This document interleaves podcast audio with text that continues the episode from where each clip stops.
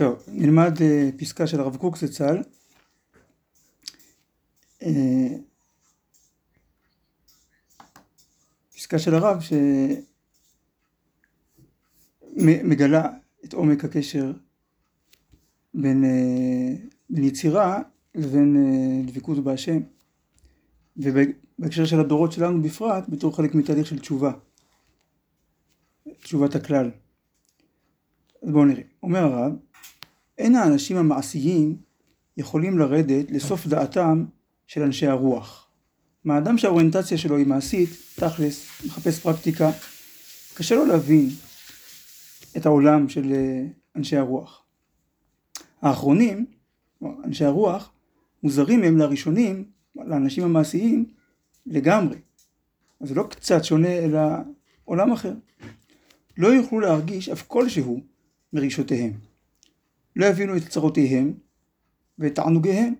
כלומר, הם לא מבינים את התסכול שבהתמודדות רוחנית או בכאב רוחני, ולא את העונג של, של, של הבנה רוחנית. זהו קו מבדיל בכללות בין האנשים אשר הרשימות החושיות חזקים אצלם יותר מהרשימות הרוחניות הפנימיות. זאת אומרת, מי הם האנשים המעשיים? אנשים שמייחסים ריאליות רק למה שמוחשי. בעולם הרוחני נראה להם כזה אבסטרקטי מדי, אז ממילא חסר ממשות, חסר חיות כביכול. וזאת אה, צרה רוחנית גדולה. נראה קצת אה, מקורות, כותב הרמב"ם, מה שיעלה בדמיון ההמון, אשר לא יאמינו שיש מציאות חזק, רק לגוף. כלומר, אלא רק לגוף. ואומנם, הנקראים חכמים באמת, אנשים שהם באמת חכמים, הנה התבאר אצלם במופת, כלומר ברור להם לגמרי, בוודאות, שכל נבדל מן החומר, כלומר כל דבר מופשט, הוא יותר חזק במציאות מבעל חומר. הרי אדרבה, החומר מתכלה, אז הוא ודאי שהוא פחות אה, ממשי גם. והרוח היא נצחית. אז לה יש את המציאות האמיתית. וגם כמובן בשורש הבריאה, כזה שהוא ברא את ה... הסתכל באורייתא, וברא עלמא. ויש לזה עוד מקורות, הבאתי רק עוד מקור אחד של הרב צבי יהודה, שכותב את זה בצורה מאוד uh, מפורשת, בהירה. יש אנשים שנדמה להם שהמציאות שנראית בעינינו ובחושינו הבשריים היא ממשית וריאלית, ולעומתה המציאות הרוחנית אינה אמיתית, אלא עניין של דרשה, מגידות, כמו דיבורים יפים, ומיסטיקה במרכאות. זאת קטנות ושיבוש, שקר וטעות. הרוחני הוא אמיתי ויסודי, ומן האמת הגדלותית השורשית הזאת נמשך העולם המוחשי, שאנו רגיל, רגילים להחשיב כאמיתי.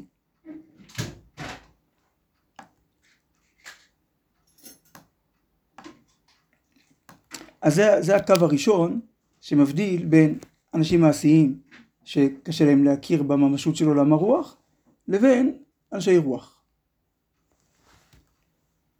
ממשיך הרב, והקו הזה בעצמו הוא מבדיל בין קודש לקודש.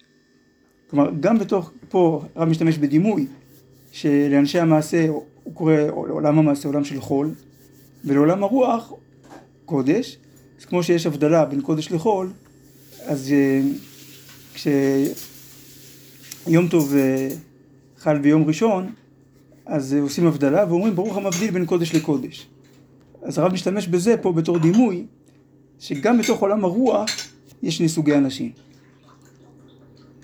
כלומר, בין אנשי רוח סתם, אשר המושגים הרוחניים וההתעסקות של כל מיני ענייני הרוח בכלל, הוא מתאים לתכונת נפשם, זה סוג אחד של אנשי רוח, שבאמת יש להם את הרגישות הזאת, היכולת לקלוט אה, עולם רוחני, פנימי, חשיבה מופשטת. להם הרב קורא אנשי רוח סתם, מה הסוג השני? לבין אנשי רוח אלוהיים, שההשגה האלוהית וההתעסקות התדירה בכל כלליה ופרטיה היא תביעתם הנפשית היותר אופיית ומרכזית. כלומר יש אנשי רוח שעולם הרוח אצלם קודם כל הוא אלוקי. זה לא, זה לא תפיסת הרוח האנושית, ש...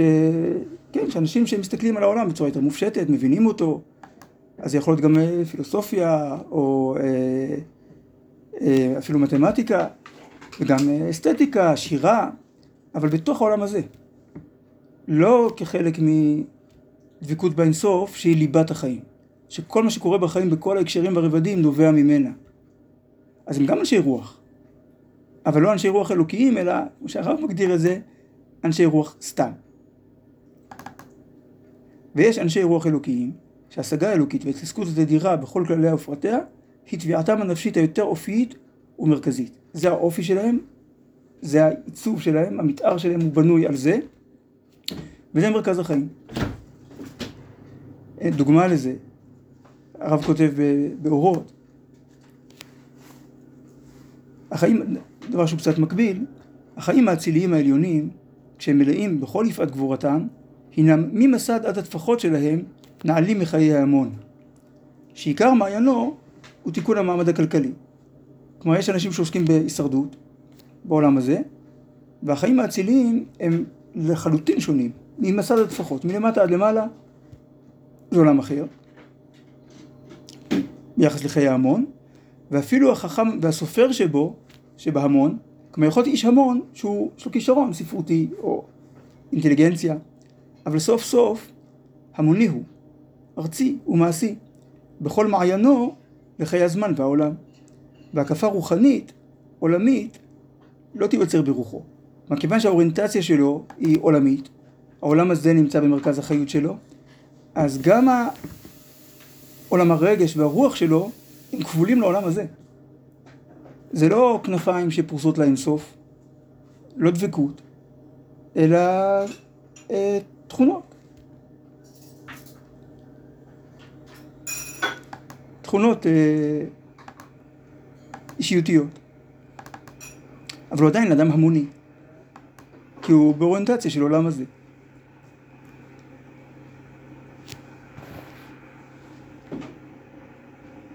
את הצמאון, ממשיך הרב, את הצמאון האלוהי, האדיר והכביר, הסוער תמיד, בלא חידלון, כלומר בלי הפסק, במעמקי הנשמות הגדולות הללו, של אותם אנשי רוח אלוקיים, לא יוכלו לשער כל חכמי עולם בכל המון חוכמותיהם. כלומר, עד כמה הצמאון הזה הוא, הוא קיומי, והוא צדירי. אז אה, לא יכולתי להתאפק, הבאתי דוגמה מדברים שכתב לעצמו האדמו"ר פיאסצנה, שנהרג בשואה, כחלק מחשבון נפש שהוא עשה לקראת גיל 40. אז הוא כותב כך: ומה אקבל עליי? ללמוד יותר, כמדומני שמה שאפשר לי שלא הולך להתבטל, אינני הולך בטל. בתורה אני ממצה. להתרחק מהתאוות, אם אין יצרי מרמה אותי, ברוך השם, אינני משועבד כל כך לתאווה גופנית, חס ושלום. אז גם בזה. אז הוא דבק בתורה, נקי מתאוות. ומה חסר לי? ופה, בצעקה גדולה, בהתפרצות גדולה, פשוט להיות יהודי חסר לי. דומה אני בעיניי כצורת אדם מצוירת, שהכל בה. הגוונים, הצורה וכולי, כמו ציור ריאליסטי או פסל שנראה ממש כמו אדם, או בובה, רק אחת חסרה, הנשמה חסרה. הכל חיצוני, הכל חלול. ומהמקום הזה הוא מתחנן, הוא עובר כאן לתפילה. ריבונו של עולם, צופה ומביט כל נעלם, לפניך אתוודה ומלפניך אתחנן, מושלך ומרוחק אני ממך ומכל היכליך הרחק מאוד. פשוט רוצה אני מעתה להתגייר, ולהיות מעתה יהודי. ריבונו של עולם הושיעני, קרב אותי אליך והכניסני היכל לפנים מהיכל. קשור אותי אליך לעולם ועד, מתוך הרחבה. עכשיו, את זה הוא כותב כשהוא אדמו"ר וראש ישיבה. אז אם מישהו אומר, היה אומר לו, אם קורא את זה מישהו, כן, עם האוריינטציה המעשית הזאת, גם אם הוא מבין ברוחניות, אז יגידו, מה נסגר איתך? כאילו, מה, אתה, אתה, אתה לא רואה איפה אתה, אתה, אתה, אתה אומר בעצמך, אתה, אתה מלא תורה, אתה התגברת על התאוות, ואתה מרגיש, מה, מה כל כך בוער לך? מה אתה כל כך מרגיש עלוב ומרוחק? מי שלא חי את זה לא יכול להבין את זה. ומי שחי את זה, אז הרצון שלו ליותר, להרבה יותר, לאין סוף, גורם לו להרגיש שכל מה שיש זה קליפה חיצונית.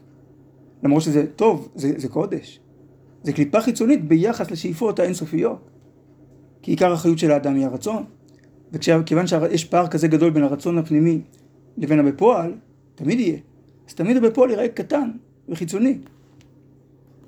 אז זו דוגמה לאיש רוח אלוקית אמיתי. נחזור לדברי הרב. את העושר הנשמתי הפנימי שיש בהשקפותיהם של אלה הנשמות, שלא העולם היבש, המצומצם והמוגבל, עם כל החוכמות המשמשות אותו יחד. כלומר בעולם הזה, החיצוני, יש בו חוכמה, אבל החוכמות משרתות את חיי העולם הזה. אז אנשי הרוח האלוקית, אז לא העולם הזה הוא מקור לכל תנועותיהם הפנימיות, החיוניות, כן, המניע הפנימי. כי, מה, כי אם, מה כן מניע אותם?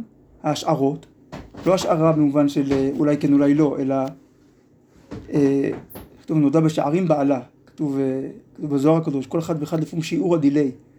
אז השער, ההשערה זה כמו שער, לחפש את השער שלי, את השיעור שבו אני יכול לקלוט את האינסוף. העימודים, כמו מלשון אומדן, ההיקשים, אנלוגיה מדבר לדבר יותר פנימי, יותר עמוק, ההיקשים המשפטיים, הציורים והדמיונות, התכונות והמידות, אשר אפשר לחיות בהם חיים אלוקיים. זה, זה המניע. אפשר לחיות בהם חיים אלוקיים ולמלא על ידם את הנפש תשוקות ומגמות אלוקיות. אלה גדולי הנפש הינם הפרי היותר עליון של הצורה האנושית הכללית. כמו שאומרים בשיר בר יוחאי, חושב שזה גם לקוח מהזוהר, אומרים על רשב"י, נעשה אדם נאמר בעבורך. בשביל אחד כזה שדבק כך בהשם, זה נברא, זה האדם. אלה גדולי, אה, רק הודות למתק האלוקי המופיע תמיד בנשמות הללו, יש נועם בכל החיים ובכל חדרי הרוח ופריו. כלומר, אצלם צדיק, יסוד עולם, מה שמופיע אצלם בצורה כזאת תמציתית, הולך ומופיע בצורה יותר מדוללת, בעוד ועוד מעגלים של כל האנושות, ומשם כל הנועם של כל החיים, של כל עולם הרוח. זה ניצוצות, נט, נטיפות קטנטנות מאותה מתיקות אינסופית של, ה, של הדבקות בהשם.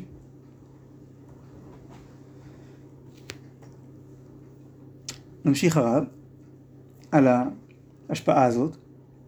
הקשר הרוחני העצמותי המקשר את כל המציאויות הרוחניות בשטפי נערותיהם הרבים הזורמים אל הים הכללי של ההריגה, המדע והציור האלוהי. יש פה על הדרך, הרב אומר כאן, יש פה זה מהלך מלמעלה למטה.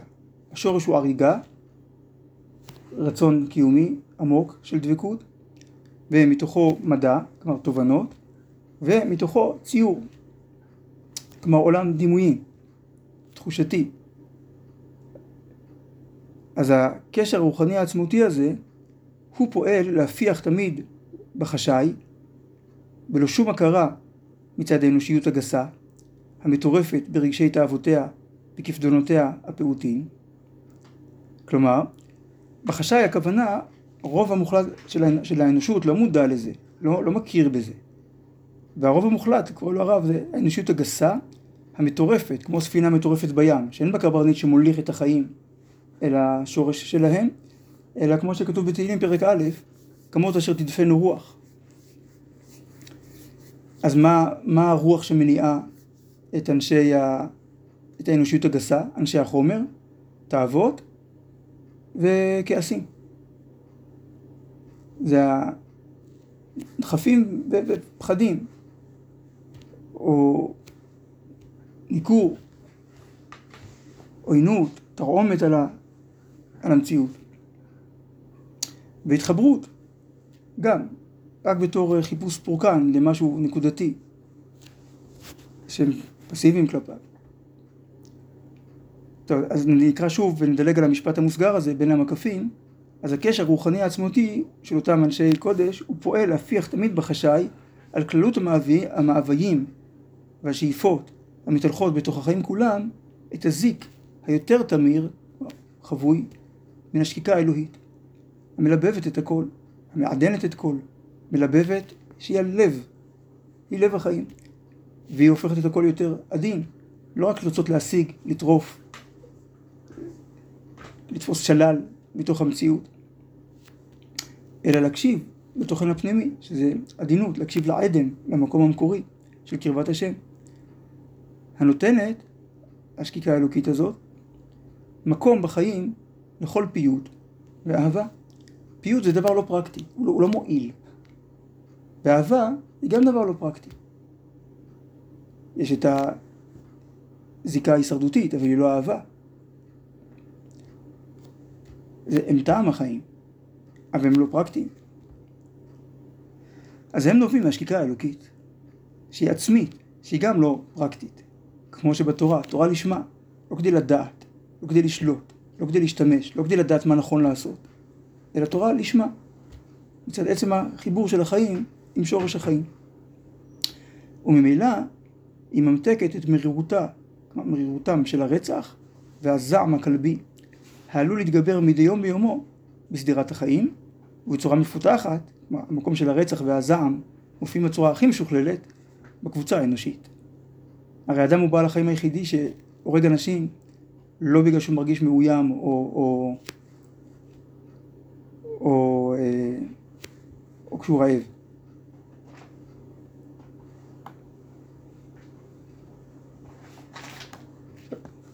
מכאן ל... ליצירה, לאומנות. הספרות וכל האמצעים שבנתה התרבות האנושית לגלות על ידם את זרמי הנפש היותר נסתרים, כלומר הספרות וכל האמצעי. ערוצי ההבעה האחרים של האומנות, שהרב קורא להם אמצעים שהתרבות האנושית בנתה כדי לגלות על ידם את זרמי הנפש היותר נסתרים. הרי תמיד האומנות מביעה תכנים פנימיים בכלי הבעה מוחשיים. תווך בין עולם המופשט של תובנות ורגשות לבין אה, איזשהו אמצעי הבעה שרואים אותו בחוש בסופו של דבר, אם זה אמנות פלסטית בעיניים, אם זה מוזיקה באוזניים, או, או שזה טקסט, אבל תמיד אה, האומנות היא אמצעי הבעה. כמו שהרב כותב בהקדמה אה, לביאור בעולת ראייה על שיר השירים, שהתפקיד של האומנות הוא לחשוף את כל הטוב והיפה שבעולם הפנימי. אבל, אומר הרב, שכל אותם אה, אמצעי הבעה לא התחילו עדיין לחדור בחדרי קודש אלו. את זה אין אומנות שמבטאת דבקות. למה? הבולמוס של ההגבלה והחיצוניות האוכלת את החיים, כלומר כשאדם שקוע בזללנות של העולם הזה, המוגבל והחיצוני, המייבש את כל גרם, מייבשת את הנשמה הספרותית. מייבשת כל גרם, כשהרב משתמש בביטויים תנכיים, אז כדאי תמיד להסתכל במקור. המקור הוא במשלי, תראו כאן בהערה, לב שמח ייטיב גאה, ורוח נכאה תייבש גרם. אז uh, המלבים מבאר שיש לב שמח ורוח נכאה. אצל המלבים לב הוא חיצוני ביחס לרוח. שהלב בחיצוניותו שמח בטוב העולם הזה ובהצלחה, אבל רוחו הפנימי נכאה. אם המצב החיצוני הוא מצב של אה, שפע, של הצלחה, אז יש איזו רמה מסוימת, חיצונית, של שמחה. אבל במקביל הרוח, העולם הפנימי יותר, הרוח היא נכאה.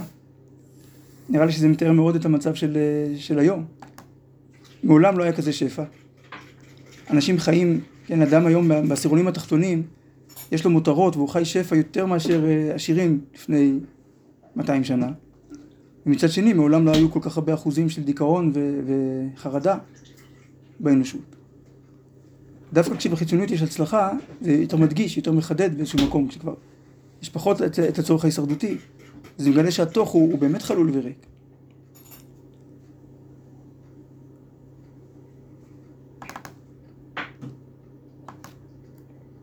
אז הרב אומר,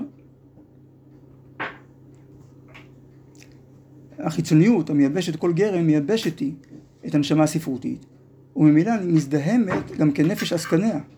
כלומר, אנש, האומנים, האנשים שהם מבטאים את התרבות, עד שעיניהם נעשות טרוטות, המבט שלהם הוא חלקי ומעורפל וחיצוני, ולא יוכלו להביט ישר אל האור הגנוז או האלוהי אשר בנשמת אנשי אלוהים. הם לא יכולים בכלל לקלוט את אותם אנשים פנימיים, אז ממילא גם לא יכולים לבטא את העולם הרוחני הזה, כי חקר כבודם כבוד. זה גם פסוק ב... במשלי, שני פסוקים, כתוב כך, מעיין נרפס הוא מקור מושחת, צדיק מת לפני רשע, אכול דבש הרבות לא טוב, וחקר כבודם כבוד. אז כיוון שכתוב פה צדיק, הרלב"ג מבאר, מפרש חקר כבודם של הצדיקים. והוא אומר כך, אכילת הדבש יותר מן הראוי לא טוב, והוא, על איזה דבש שלאכול ממנו יותר מדי לא טוב, ההשתדלות בדעת קדושים. כלומר החפירה הזאת, איזה ניסיון להבין את הראש הזה של הצדיק. למה? כי יספיק, שילמד מהחכמים על שהם נמצאים. מספיק שנדע שיש כזה דבר, אנשים צדיקים, שחיים חיי רוח של דבקות. אבל לא שיפליג לחקור מים ואיך עניינם. למה? כי ההרבות בחקר כבודם אינו כבוד. כי לא יוכל השכל האנושי להשיג על אמיתת זה באופן שלם. אין לשכל כלים. אמר אחד הבנים של רבי ישראל מרוז'ין, לא זוכר אם זה אדמו"ר מוסייתין או משטפנשט, אה, הוא אמר שאדם שהוא בעל מידות, כל מידות הנפש שלו מתוקנות ומאוזנות ונקיות, אז uh, הוא גוי טוב.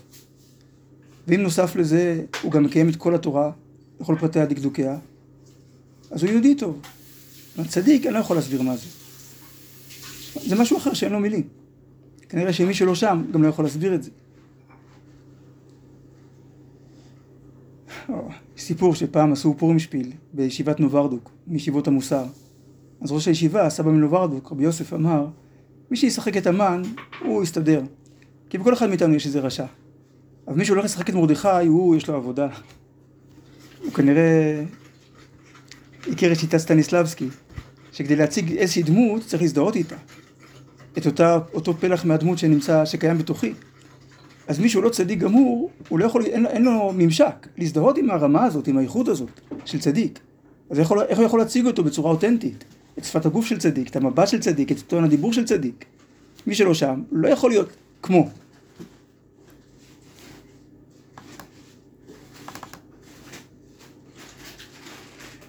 אומר הרב, ומי אשר יוכל, עכשיו מצד שני, ומי אשר יוכל לעמוד בתוך היכל קודש זה, ששם סוד ישרים צפון, כבר הוא מוכשר להיות שוכן בחצרות השם ולבקר בהיכלו.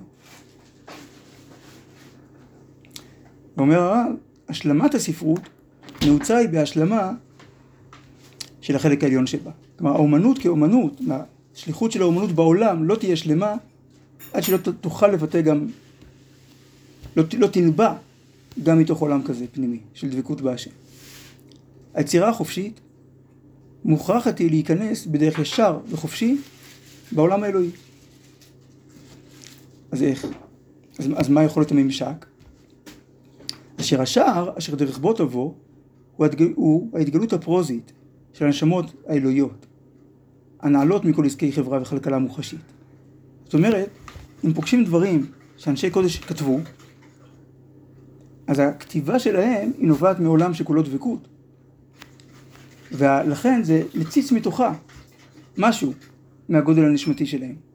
עד אשר היופי הפואזי, כלומר הפואטי, השירי שלהם, ישלים בקוויו הבהירים את הדבר היותר חסר לנשמתה של הספרות, המתחלשת. כמו שהרב אמר קודם, שהמייבשת היא, שההגבלה מייבשת את הנשמה הספרותית. אז כשפוגשים דברים שאנשי קודש כתבו, אז זה לא טקסטים, זה לא אינפורמציה. אהבת השם שלהם בוערת דרך, ה, דרך האותיות ו, ומציתה גם איזשהו זיק בתוכנו.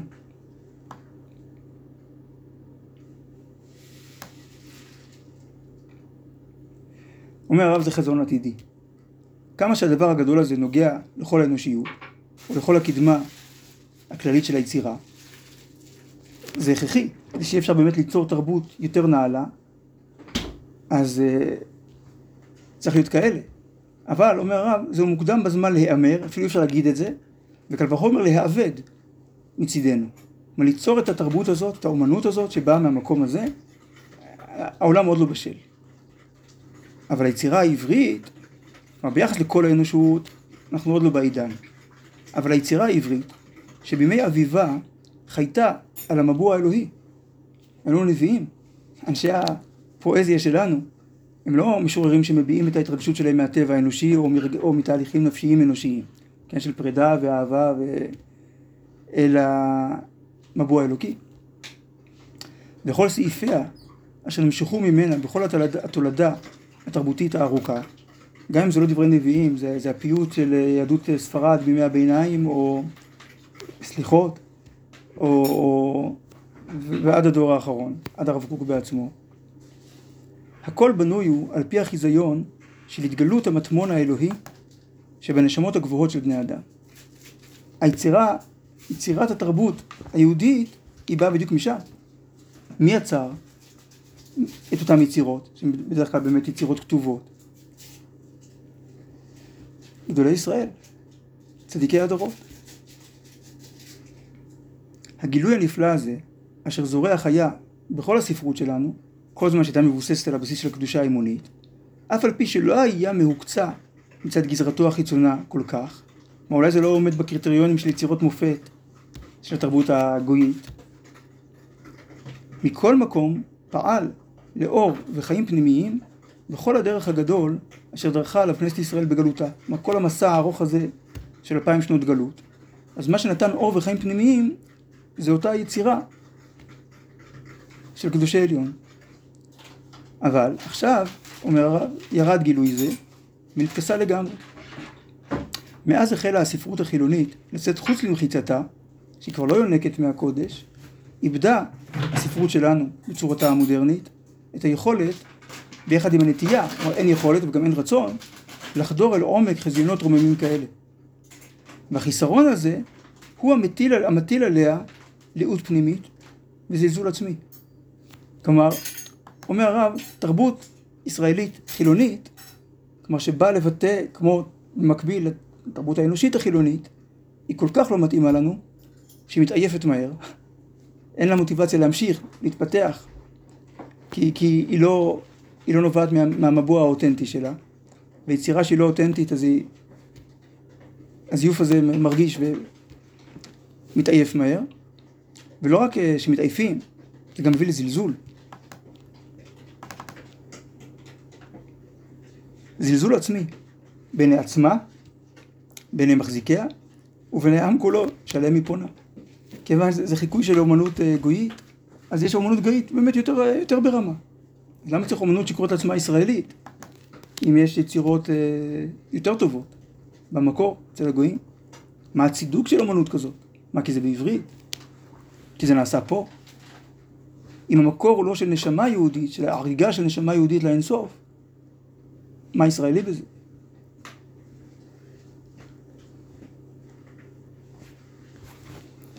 סליחה שנייה. אומר הרב, תרופה אחרת אין, כי אם לשוב אל העולם האלוהי עם כל הופעותיו. אף על פי שלזה צריך דווקא שיהיו חלוצי הספרות אנשים שרוח אלוהים לא זר לרוחם. כלומר, אנשים שחיים חיים אלוקים.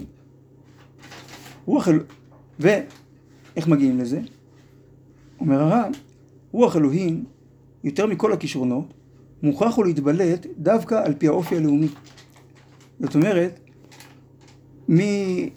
בשחר ימי האנושות צמחו כמה תרבויות במקומות שונים על פני הגלובוס, ולא היה ביניהם קשר, מקומות מאוד מרוחקים. הייתה תרבות פה במזרח התיכון, במזרח הרחוק, באפריקה, אסקימוסים, בכל מיני, באוסטרליה. בכל מיני מקומות התחילו חברות, התחילו תרבויות להתפתח, בלי קשר ביניהם. מעולם לא קמה חברה אנושית בלי אמונה. זאת אומרת שהאמונה מובנית בתפיסה האנושית, את המציאות. אבל כמובן היו חילוקים בדת. דת היא לא אמונה. דת היא התרגום של האמונה לשפת החיים המעשיים. כלומר הפרקטיקה של הפולחן, של החגים, של הטקסים, אז בזה כמובן היה חילוק. אז מילא אומר הרב, שרוח אלוהים, אה, יותר מכל הכישרונות, מוכרח הוא להתבלט דווקא על פי האופי הלאומי. נגיד, אה, אנשים שגרו במקומות קשוחים, כמו אסקימוסים, אז גם הדת שלהם קשוחה. עם הרבה סנקציות, עם הרבה תביעות, עם הרבה נוקשות בעולם הדתי. אז תמיד האמונה, רוח אלוקים, בהופעה שלה בעולם, היא מאוד מאוד צבועה בצבע הלאומי. כלומר, היא מופיעה בגוון של התרבות, של החיים הלאומיים. ומה זה אומר? ורוח אלוהים בצבע האומה זהו התוכן של הדת המעשית. בכל הרגשות המתייחסים לה. שאי אפשר, אז לכן גוי לא יכול ליצירה, ליצור יצירה יהודית. הוא יכול לצייר ציורי תנ"ך, כמו רמברנט או דורה או מי שלא יהיה. הוא יכול אה, אה, אה, לצייר את הפולקלורת של החיים היהודיים, קיום המצוות, אבל לא, אבל לא מבין את זה. הוא לא יכול לבטא את זה, הוא יכול לבטא את ההסתכלות שלו על זה, את ההתרשמות שלו מזה, אבל לא את זה. אז זאת לא אמונות שלמה. אז ודאי שגוי לא יכול ליצור יצירה יהודית, אבל גם יהודי שלא שומר מצוות לא יכול ליצור יצירה יהודית. כי אומר הרב שאי אפשר לעמוד על אופיים של הרגשות האלה שמתייחסים לה, לאמונה, כי אם כשחיים בקרבם, להיות חלק מזה, מעם ישראל, ועל פיהם, כלומר כשבאמת מממשים את זה בחיים. כללו של דבר, תחיית הספרות דורשת, כמו תחיית האומה בכלל, תשובה. כמו שחזרה של עם ישראל לארץ ישראל, חזרה של עם ישראל לחיים ריבוניים, היא חלק מהתשובה, מתהליך התשובה הקוסמי, תיקון האנושות כולה, תיקון הבריאה כולה, והיא דורשת בסופו של דבר מימוש של התשובה הזאת בכל הרבדים של החיים. תשובה מעשית, הרגשית ושכלית. שלושת הרבדים של הקיום האנושי, שהמר"ל קורא להם גוף, נפש, שכל. גם תשובה מעשית בפרקטיקה, גם תשובה עולם הרגשות האמוני, וגם התבוננות במציאות, תפיסת מציאות שכלית, כללית. ואז, כשתהיה ספרות כזאת, שנובעת על פי, מתוך תשובה מעשית, רגשית ושכלית, תבטא באמת את הדבקות בהשם, את התכונה הלאומית, וכשהמעלה העליונה שבספרות חוזרת לתחייה, שב הכל לתחייה. כל הסעיפים היותר רחוקים. והמבט החופשי, האיתן, שזה היתרון של הספרות, עוצמה של ביטוי פנימי. ואז הוא חוזר לחיות ולהחיות. והחיבה הפנימית, שהמבוע האלוהי הוא לעולם נשמתו הקיימת, תחל להיות חוזרת על הספרות. מה במקום אותו זלזול ולאות אז תהיה שוב חיבה. תחל להיות חוזרת על הספרות שהיום, אומר הרב, היא הולכת לטמיון. הרב מסיים בפסוקים בישעיהו, אז ידלג כאייל פיסח, וטרון לשון אילם. אז מישהו פיסח שקשה לו להתנהל במציאות, אז הוא ידלג כאייל, וטרון לשון אילם, זה כבר יותר קשור לספרות, לביטוי, שהיא תשיר. כי נבקעו במדבר מים. חוזרים לנביאה, נביאת החיים, מקור מים חיים, ונחלים בערבה. והיה השרב לאגם, וצמאון למבועי מים. בנווה תנים רבצה, חציר לקנה וגומה. והיה שם מסלול ודרך, ודרך הקודש יקרא לה. לא יעברנו טמא, ואולמה הולך דרך, ואווילים לא יטעו. לא יהיה שם ארגי, ופריץ חיות בל יעלנה, לא תימצא שם. והלכו גאולים. ופדויי השם ישובון. ישובון תרתי משמע. ישובון לארץ וישובון בתשובה. כמו שכתוב בישעיהו גם, שובה אליי כי גאלתיך. ובאו ציון ברינה, אז נוכל לרנן, להביע את התוכן הפנימי של החיים שלנו, בשמחת עולם על ראשם, ששון ושמחה ישיגו, ונעשו יגון והנחה. אז כמו שהגאולה והתשובה שזורות זו בזו, אז היכולת ליצור יצירה יהודית אותנטית והתשובה שזורות זו בזו. כי היצירה היהודית המקורית היא יצירה שמביעה את התכונה היהודית הליב, הליבתית של דבקות. אתם הדבקים בהשם כולכם היום. אתם הדבקים בהשם אלוקיכם, חיים כולכם היום. ליבת החיים שלנו היא הדבקות. ויצירה שמביעה דבקות, שנובעת מתוך עולם פנימי של דבקות, היא היצירה היהודית המקורית. אז uh, כדי להיות, לזכות להיות יוצרים, העבודה היא עבודה של תשובה. וככל שנהיה יותר מחוברים למעיין הפנימי הזה, ככל שיותר נחיה חיי דבקות, במחשבה, ברצון, ברגש, במעשה, אז גם היצירה שלנו תבוא משם. וממילא, תאיר. אז כמובן, זה לא, לשאלה בצ'אט, זה לא כן או לא, אלא זה תהליך של, אה, שהולך ומתגבר. יהי רצון שנזכה להיות שותפים בזה. כל טוב, כתיבה וחתימה טובה, שנה טובה. כן. אני, גם וגם. אפשר בקצרה.